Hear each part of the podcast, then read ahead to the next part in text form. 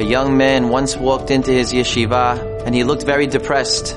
His rabbi, Rabbi Moshe Bloy, said, what's wrong? He said, Rebbe, I took a Kabbalah upon myself this year that I'm going to guard my eyes no matter what.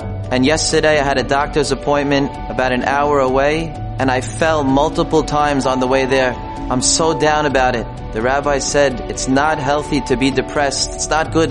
Let's go to the Steipler Rebbe and let's get chizuk from him. They went to the Steipler. They wrote down on a piece of paper exactly what happened because at that time the Steipler was hard of hearing.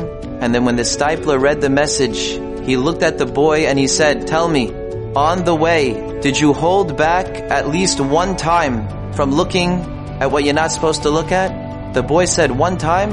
A few times I held back. The Steipler said, if I had the strength, I would get up now and stand for you because of what you did.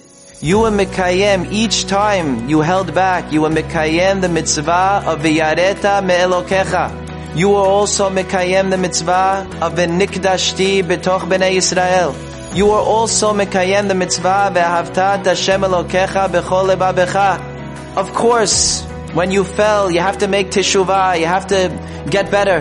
But each time you overcame that test, you elevated yourself to the Madregav Yosef HaSadiq.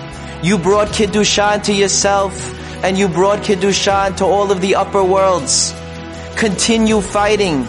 No matter how many times a person has fallen, each time you overcome that nisayon, you become so great.